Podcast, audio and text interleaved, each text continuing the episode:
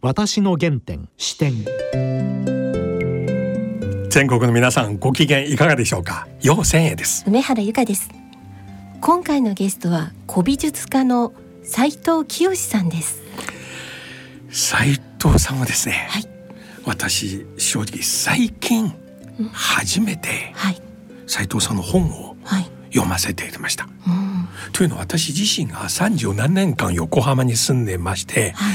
原三慶さん、あの三慶園の原三有名慶さんな庭園の三景園ですね。にずっと興味持っておりまして、はい。だけど原三慶さんの茶人としての偉大な歩みあんまり存じませんでした。実は原三慶さんは日本近代茶人三人三茶人のお一人と言われている方なんですけど意外と皆さんご存知ないんですよ。ねそこではい。斉藤清さんがお書きになったはい。原三家偉大な茶人を知られざる姿という本を読ませていただきました。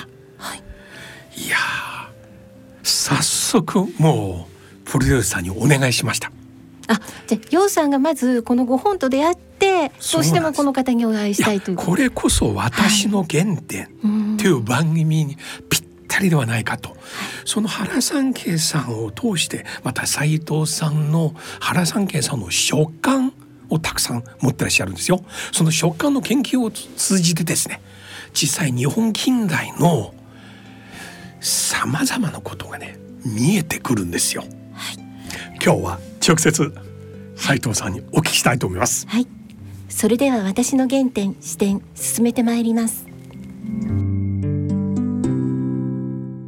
私の原点視点。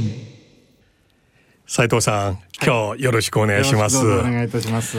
いや私横浜に住んでおりまして今から約35年前横浜と同じ港町の上海からはい。日本に留学生として参りまして、はい。それ以来ずっと横浜に住んで、はい横浜大好きなんですね。私も好きなんです。そして山下公園ニューグランドホテルなどを見ながら横浜の近代史、はい例えば岩倉使節団ね、はい欧米に行くことなんとね上海といかに重なってるなとこの2つの港町両方とも近代、中国と日本開国の町なんですね。はい。そこで横浜の歴史を読んでるうちに原三慶さんのことはい。初めて知りました。おあの三景園は原さんのご自宅の庭だったのかと。外苑と内苑と両方ありまして、はい。そしていろいろ読んでいるうちにはい。斉藤さんのご本をはい。出会いました。ありがとうございます。原三家偉大な茶人の知られざる姿これをね一気に読ませてきましたよ。ありがとうございます。もうなんていうかあのこの想定の美しさまた内容のねもうはっきり言って普通の大学の教授学者もここまでできませんね。いやいやそんなことはないと思いますけど。斉藤さんは日本で原さん研究の第一人者だと私はあの資料だけは私が一番持ってると思います。私初めて原さん最後お亡くなる時の姿はい。などをいいですねこの本を読んで感動しました雪舟の召喚を見ながら亡くなるっていうんですから。そう過去家族の方にはい。もうそろそろちょっと息切れな状況になる、雪舟の絵を持ってこいとはい。これを見ればあの世に行けるんだと。はい。こんなことを斉藤さん全部ですね克明にお書きになって。本当に今日ははい。この番組ご出演していただきましてまず斉藤さんの原点からお聞きしたいと思います。わ斉藤さんはそもそもどのようなきっかけでこの原三慶さんそして横浜に興味を持ち始めたのか。一番最初は中学1年の時に春に社会見学でうん。三県に行ったのが始まりなんです。それ1900何年ですか？えー中学1年ですから何年になるだろう。僕が49年生まれです昭和1950年代ですね。そうですね。はい50年代50の半ばですねろえー僕は49年生まれで12です。それプラス12ですから、61年ですね。ああなるほど。それで第今のいう臨春閣の第3億の屈人石から中を見てた記憶があるんです。ほそれが最初の3件です。でその後に、えー、3件に関わってきたのが、えー僕の知ってる人にちょっとお使いで前田清尊の家へ行ってくれっていうことだ前で清掃。日本日本美術院の大御所です、はい。その当時前田清尊はもう80いくつでした。ほで私はまだ20代のそこそこのそこそこ小僧っ子ですよそれこそ。それで先生が来る前に応接間に飾ってあるガラスケースの中のすずり箱を見てたんです。まあここにもあちょっとあれ書きましたけど、そしたら先生が後ろから出してみろって言うんです。う。ほ普通出したらば、はい。こんなわこんな若造にはい。80いくつの大御所が立派なすずり箱をはい。見せてくれるわけないんですよ。はい。して僕なんか触れないですから、そうしたらば先生がそれをすずり箱をケースから出して、全部説明してくれたんです。うなるほど。えちなみにお生まれは私は横須賀です。横須賀、はい。で中学校の時に横浜の三家であの春の社会見学で。その後大学はどちらです？か大学は立正大学なんですけれどですから全然関係ないごです。専攻は？専攻は経済なんですけど全然関係ない。で大学を卒業されましでたら？あのこういう美術商のところへまあフラフラしてたらばあの円覚寺へ行ったんです。うんそうしたらば仏日庵というところへ行ったらば、抹茶を出されたんです。ほところがそんな抹茶の飲み方なんか知らないわけです。そしたらそば一緒に行った小学校の子が上手に飲むんですよ。でまあその子はあの 歌舞伎役者目指したんですけれど、小学校の子がものすごい上手に飲むんです。うそれを見て。そんでまあお茶ぐらいやらなきゃいけないなというんであの円覚寺のそばのお茶の先生のとこへちょっと入ったんです、そしたらばあのそこに来てたやっぱり美術商の方がこういうとこで勤めてみないかと。もで青山の美術商のところへ勤めたんです。う何年ぐらいでしたか？10年です。10年間ずっと？あの10年いないと東京美術商協同組合というところの株が買えないんですもう10年間はあのあれですね、あの人間扱いじゃないですよね、主人がカラスはく白いと言ったらばしカラスは白です。あそうですか。あのもしそれで主人に反抗してクビになったらばもう美術商として生きていけないんです。フレ状みたいのが回っちゃうんです。なるほどでも10年勤めてちゃんとするとあの全国の美あの東京美術商協同組合の人に、そういううちにいたものだからよろしく頼むというフレ状を出してくれるんです。で食べやっと食べていけるわけです。そうそういろいろ古刀品の鑑定とかはい。携われましたえ鑑定ってもう鑑定っていうよりかはもう自分肌で感じることですよね。いいか悪いかは。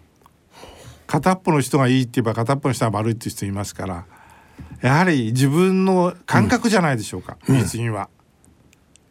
結構ハードのお仕事でしたか？毎日。あのー今の人は多分持たないと思います。あそうですか。私のイメージで美術賞でなんか素敵な画廊で。いやいやそれは表だけです。そうですか。かなりハードですか？あのー始まりはあるわけです。10時からという。終わりがないんです。えなぜですか？普通の人はサラリーマンでしたら10時から6時までと。ところが 10時から何時になろうともう主人は構わないわけ。仕事が終わるまでやる。閉店後も？閉店後閉店ないんです。閉店ないの？お客さんがいればお客10時だろうが11時だろうがいます。えお客さんが例えば夜11時ぐらいに突然なんか古刀品を来るって言えば待ってなきゃなんない。もう人間じゃないですよ扱うには。そんな。でもそれにやっぱり耐えなきゃなんないですから。はい。そこで原さん計算関係のものと出会いましたか？いやそこでは出会いません。ちょうど私がまあその頃もう、暇の暇の時はブラブラして、まあ、飲み行ったり麻雀やったりいろんなことして、それがたたって病気になったんですよちょっと。そんで暇がありますんで何かやることはないかと。そしたらやっぱり原三家にたどり着いたんですよ。中学の時に行った三景を思い出して、じゃあ誰もやってないから原三景の字でも読んでみようと。ところが全く読めないんですよ最初。ほんであの分厚い今でもありますけど、崩し辞典を買ってきて、それで毎日もう首一匹です。私このご本を読ませていただきまして、はい中に原三慶さんと当時の方の書簡、はいお手紙、はいかなり取一り上げてま番大事すね。だと思います。これ斉藤さん相当集ま集めてらっしゃいますね。今私が持ってるだけで100何通あると思います。えその頃から手紙だけは原三慶さんの書簡を書簡は集めてました。ところがあのそういう位置とかそういうところに出てこないんです。そうするとしちょうど僕の知り合いが、やっぱり三慶さんと関係あった方がはいずいぶんいましたんで、うんしたらあの何通かずつ譲ってくれたりしたんです。ずいぶんいただいたものもあります。でふ古本屋で買ったものは買うごとに高くなっていくんです。はい三慶さんの書簡をはい。研究されまして、その内容からどんな一番面白いのはやっぱりドンノートの掛け合いも随分あります。今おっしゃったドンノーさんは、増田ドンノーさんのことですよね。そうです。つまり増田隆さん。そうです。彼ははい。近代日本の歴史上でどんなポジション、少し教まあ、美えてください。術的にはドンノーとドンノーがいなければお茶というものは広がんなかったんじゃないでしょうか。あれウィキペディアではそのり千利休以来のはい。茶人だとと思いますね、紹介されてますよね。はいまた一方では明治維新以降の日本の近代の経済にもはい大変なね、まあ三井物産を起こした方三井物産やまた日経新聞の創立者はい。でいらっしゃいますよね。そうです。そのドンノーさんと原三慶さんはどのような形でお出会いになりましたか？多分最初は大使会というお茶会に三慶さんが呼ばれたのが始まりじゃないかと思うんです。三慶さんは後輩。全然後輩で20違います確か。でドンノーさんがはいこの若造を、そうですまからで来ました20違う人がをどんどんが認めたんですから三慶も大変な人なわけと思なるほど。でそうすると今度原三慶さんのごった書簡の中からドンノーさんとのやり取りを？は随分あります。でドンノーが、えー箱根に作ったゴーラ箱根ゴーラ公園の中に作ったはい白雲堂っていう茶室があるんですね。はい。それをドンノーが三軒に譲るんですよ大正11年に。ほうそれを無償で譲るんです。この20歳年下のはい。後輩に、はい、無償で譲るんです。それでまたそれをどん三慶が死んでから、うん。三慶の次男が松永治安のとこへ行って、ぜひもらってくれと。それも無償で。無償です。日本の茶人たち。その尊王三慶治安というその三つ三人のつながりっていうのはその白雲堂へ行けばよくわかると思います。私一つね、はい。この本を読んで今日聞きたくなるのは尊王さんは増田隆さんとして、はい。まあ、日本の三井物産またはい。対外貿易、はい。また経済新報はい。というメディア、つまり政治経済貿易の歩みすごいんですよね。はい、手紙の中に当時の例えば会社の経営や利益やあるいは同じ横浜で大きなビジネスされてらっしゃる原三慶さんとこういうまあいわゆる金儲けの話はありますか？えー手紙の中には一切ないです。あの私が主に集めた集 めたのはあの美術関係の書簡だけ集めたんです。えそれは彼らはそもそも手紙の中でこういう話しないのか？それとも斉藤さんが持ってる手紙の中にと思うんですけれどはい破ってしまってると思うんです。なるほど。あの三家の残ってる手紙の中にも、ええ。読んだらば模してくれというものもあります。ほあの横浜の財界の中村房次郎にあった手、えー房次房次郎にあった手紙だ、で最後に「家中家中」って書いてあるんです。火の中火の中と。読んだら模してくれとですから本来は模してるんですけれど取ってあったんですう。原三慶さんは確か座談会で、はい自分はもう90歳までそうです生きるとはいいう志ありましたよね。あの30までを収容のためにとうん。で60までを、世間に尽くして、はい。あ50歳55歳の時に関東大震災にはい遭われてるんですよね、はい。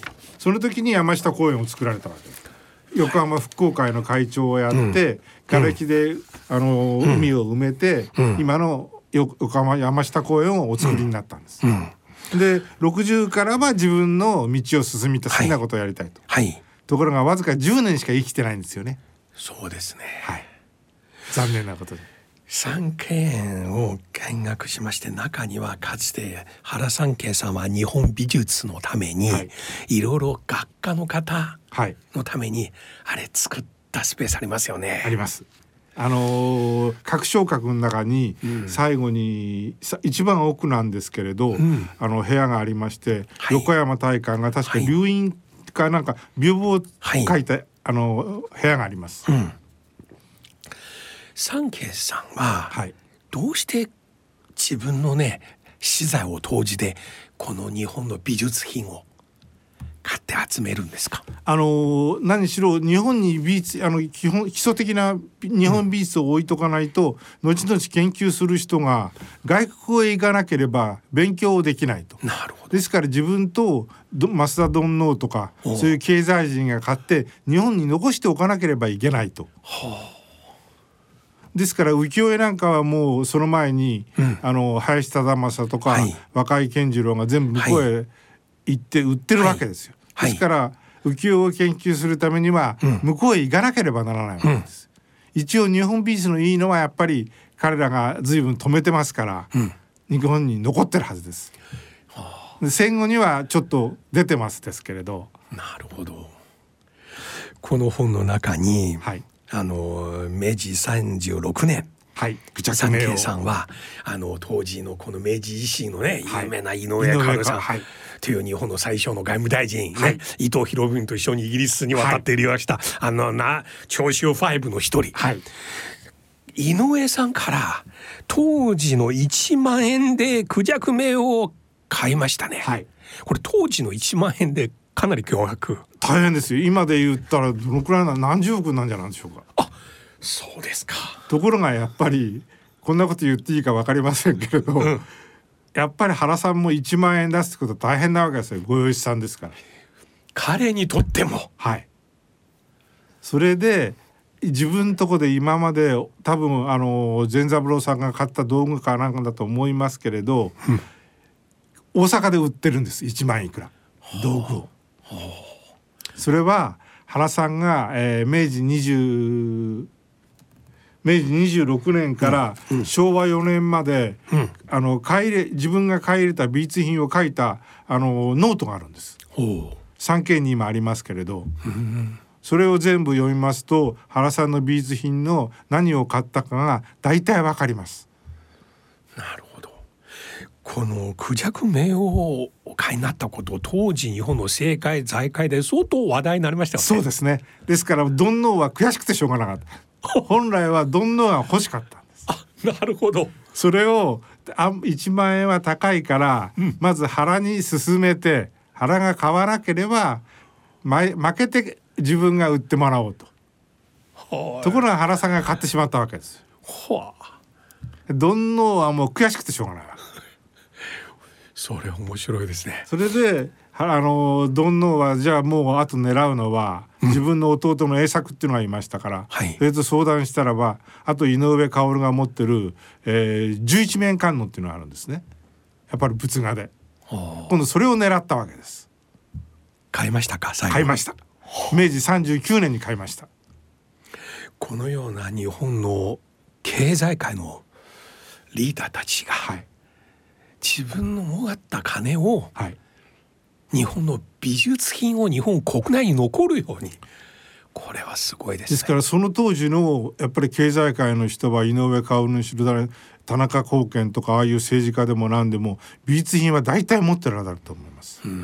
今のこう言っちゃ悪いんですけど政治家でも誰でも美術品を集めてる方はほとんどいらっしゃらないと思います。興味ないはい、なるほどそしてこの本を読ませていましてまた原三慶さんはこの茶会、に対してもかなりこだわりありますね。そうですね。あのー僕は三つだけしか好きじゃないここにもあのちょっと書きましたけれど、最初のあのドンノーたちを呼んだあの初陣茶会ってやつですね。はいで呼ぶ時にやっぱりドンノーを呼ぶとなれば大変緊張したと思うんです。ですから前日に自分の親しい仲間をよ呼んで予行演習やってるんですよ。はいリハーサルを。それが手紙に残ってるんです。まあの森川助春というしあに宛てた手紙の中に前日に来いと。おーなるほどその時三慶さんは50歳ぐらい50歳です。自分より上70代のそうですどんのうさんしたらっしゃるからと。お茶のこの作法とか全体のですからもうどんどんなお茶をやるんだろうどんなもう期待してたと思うんですよ。はいですからあの高橋宗安なんかは自分の本に書いてるには、あのなかなか立派なお茶だとは言っておりますけれど、もうあと彼の三慶さんのお付き合いの友人の中で、あの同じ茶会ですけど例えばあの哲学者の和辻哲郎さんも。そうなんです。だあのそれを呼んでるのがあの善一郎が昭和12年に倒れておあの浄土藩の茶会をやるわけですね。はいその時に和辻哲郎、谷川哲夫、はいそれと自分のお孫さんの健一郎さんを呼んでるんです。三人呼ばれてるんです。でその三人呼ばれて和辻さんは帰りに鶴見にあった川杉初さんという歌人がいるんですね。うんそれも善一郎さんなんかの仲間だったんですよ。そこによってあの和辻さんが川杉さんに詩をあげてるんです。善一郎に歌った「君あらばあがつらハムを浄土藩」っていう色紙があるんです。あの本に載ってますけど。仏教の浄土に飯と書く。そうです。浄土藩。はい。はそれを三慶さんが考え出したんです。ハスの花の中にご飯を入れてハスの実を炊いて入れて。そのハスの実も原さんは、えー手紙を書いてカロリーからいくんちぐらいが美味しいか、全部自分で研究なさってるんです。先ほど斉藤さんがおっしゃった三慶さんを行った茶会は三つが一番はい、それと一番最後に自分の親しい仲間だけをよ呼んではい。最後にやってられます。それはなぜ最後ですか？なぜかっていうと字を見ますとあの一一途治安茶会記というのが残ってるんですね。ほその時のもう最後に、えー何人か呼んでますけれど親しい仲間だけを呼んで、その時字がもう完全に崩れてるんです。うじゃあ体の具合が具合は悪かったと思います。ですからあれだけの字がくずあの今までの三慶さんの字と全く違う字です。あ自分はもうそろそろもうこれでできないなというんで多分しか親しい仲間だけを呼んでお茶会をやられたんだと思います。なるほどそれお手紙中にもないんですよ。誰んとこにも残ってないんです。それが残念なんです。ですから字で想像するしか今までの茶会記を書いてて、じ三期が書いてその最後のだけ字が違うんです。なるほど。自分の字なんですけれどもう字になってないです。先ほどおっしゃったこの箱根強羅にある、はい。この白雲洞はい。白い雲はい。と洞窟の洞っていう字ですね。白雲洞。これは日本のこのお茶の歴史上でどんな位置づけですか？私は一番トップだと思ってます。かあの関東では。あさまざまなスポットの中、はい遺跡の中でですから尊王三慶慈安と渡ってますから。松永慈安、はい原三慶さんと増田どんのさんです。この三人とこの茶会の関係ですから3人で呼ばれたっていうのはほとんどないと思いますけど別々には呼んでられますけれど、尊王がいてやっぱり三家が生きる、それでまた最後に、わずか3年ですけど慈安がそこに加わってくるわけですよ。日本近代の茶人の中で、はい、私斉藤さんの本の中でこの3人ははい、もう日本の近代の茶人のはい。トップ3と、はそうですね彼らを抜くもんもないんじゃないでしょうか。仏画でも3人とも日本さもう10大仏画のうちの3本を所有してましたから。このこの3人はトップっていう理由は彼ら持ってる茶器。それとも彼らのセンスセンスも全部そうですね。全ての面において。全ての面において3人を秀でる人はいないんじゃないでしょうかいや私丼能さんは実は英語は堪能で、はい。当時のアメリカの日本大使ハリスさんのもとであのええ英語を習ってどっちかというと西洋派じゃないかとはい。思うんですけど、しかし一方では日本の伝統のね、すごいですよ。美術品を何しろ外国へ出してはいかんと。うん、でそれは三家とも意見はあったわけです。二人でもう一生懸命あまあ美術品も好きだったんでしょうけどお買いになったと思います。あの時代のね経済人というか、はい政界のリーダーたちみんなこのような和洋はい、両方精通してらっしゃいますねそうです。すごいですね今はそういう方はいらっしゃらないんじゃないですか。そうなんですねはい。この書簡をご覧になって、はいこの3人のねはい。書いた文章あるいは3人の字、はい。書体。どうですか？その字から見て。字から見ると面白いのは、うん。尊王はきちっとした字を書きます。解消性格全部性格が出てると思います。お尊王様しっかりした。しっかり書いてます。あの行商総称ではなく解消という感じで、字書いてます。で三慶さんは意外と流れるような優しい字を書きます。はで松永さんは人間も全部現れてると思いますけれど、うん。荒々しい字を書きます。あ字を奔放な。はい。はあ。だから人間的に人間性が全部出てると思います。で原さんははい。このような美術品を集めながら一方ご自身も、はい。あの三件を見ましたら彼自身の作品 A もはい。結構ありますよね。結構レベル高いですよ。あのー一番多いのはやっぱり、うんあのー風景が多いんですね。行った先々で、うんあのいろんな風景は描いてます。でもみんなが注目するのは、はいどういうわけだか蓮だけなんです。うん蓮だけは極端に、はいあの値段が違います。白蓮ですけどいいもんですよ。それで白蓮を上げる人もやっぱり、上げる人の性格を考えて書いてます。いやジアンに書いたやつは今三景にありますけれど、素晴らしい蓮です。あれが三景の蓮の中で一番いいんじゃないでしょうか。あのこの本はね大変素敵なのは、はいこの表紙あと中のね、はい。その使ってらっしゃる絵私斉藤さんは非常に水墨画が大変好きです。っていうふうに感じてますね。好きです。僕もね中国出身でこういう東洋の色を使わない、はいもう日色の水墨絵いいですよねあのね雰囲気大好きなんですよ。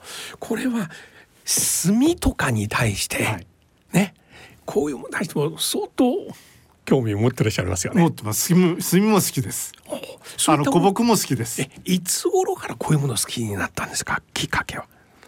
けはやっぱり父親がちょっとこういう骨董品を集めてたのはありますね。それ前田さんの影響もありました。清掃にはあの感謝してます。ほあのーこんなはもう清掃と僕とは60以上違うと思うんです。はいその時に、はいあの用事で清掃の家へ行ったんです。北鎌倉の。はいそうしたらばケースに硯箱が飾ってあったんです。はいそして私なんか硯箱をこうやって見せたら後ろからうん先生が出してみろって言うんです。ほ出せるわけないじゃないですか私なんか。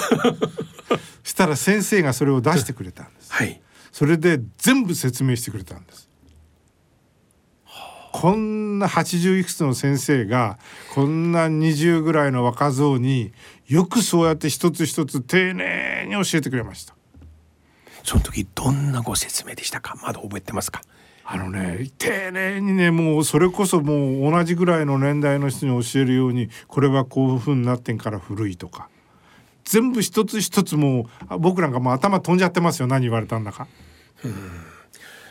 あの実は私の上海の家でもね、はい。うちの父や祖父実はこういう鈴なりがたくさんありました。はい。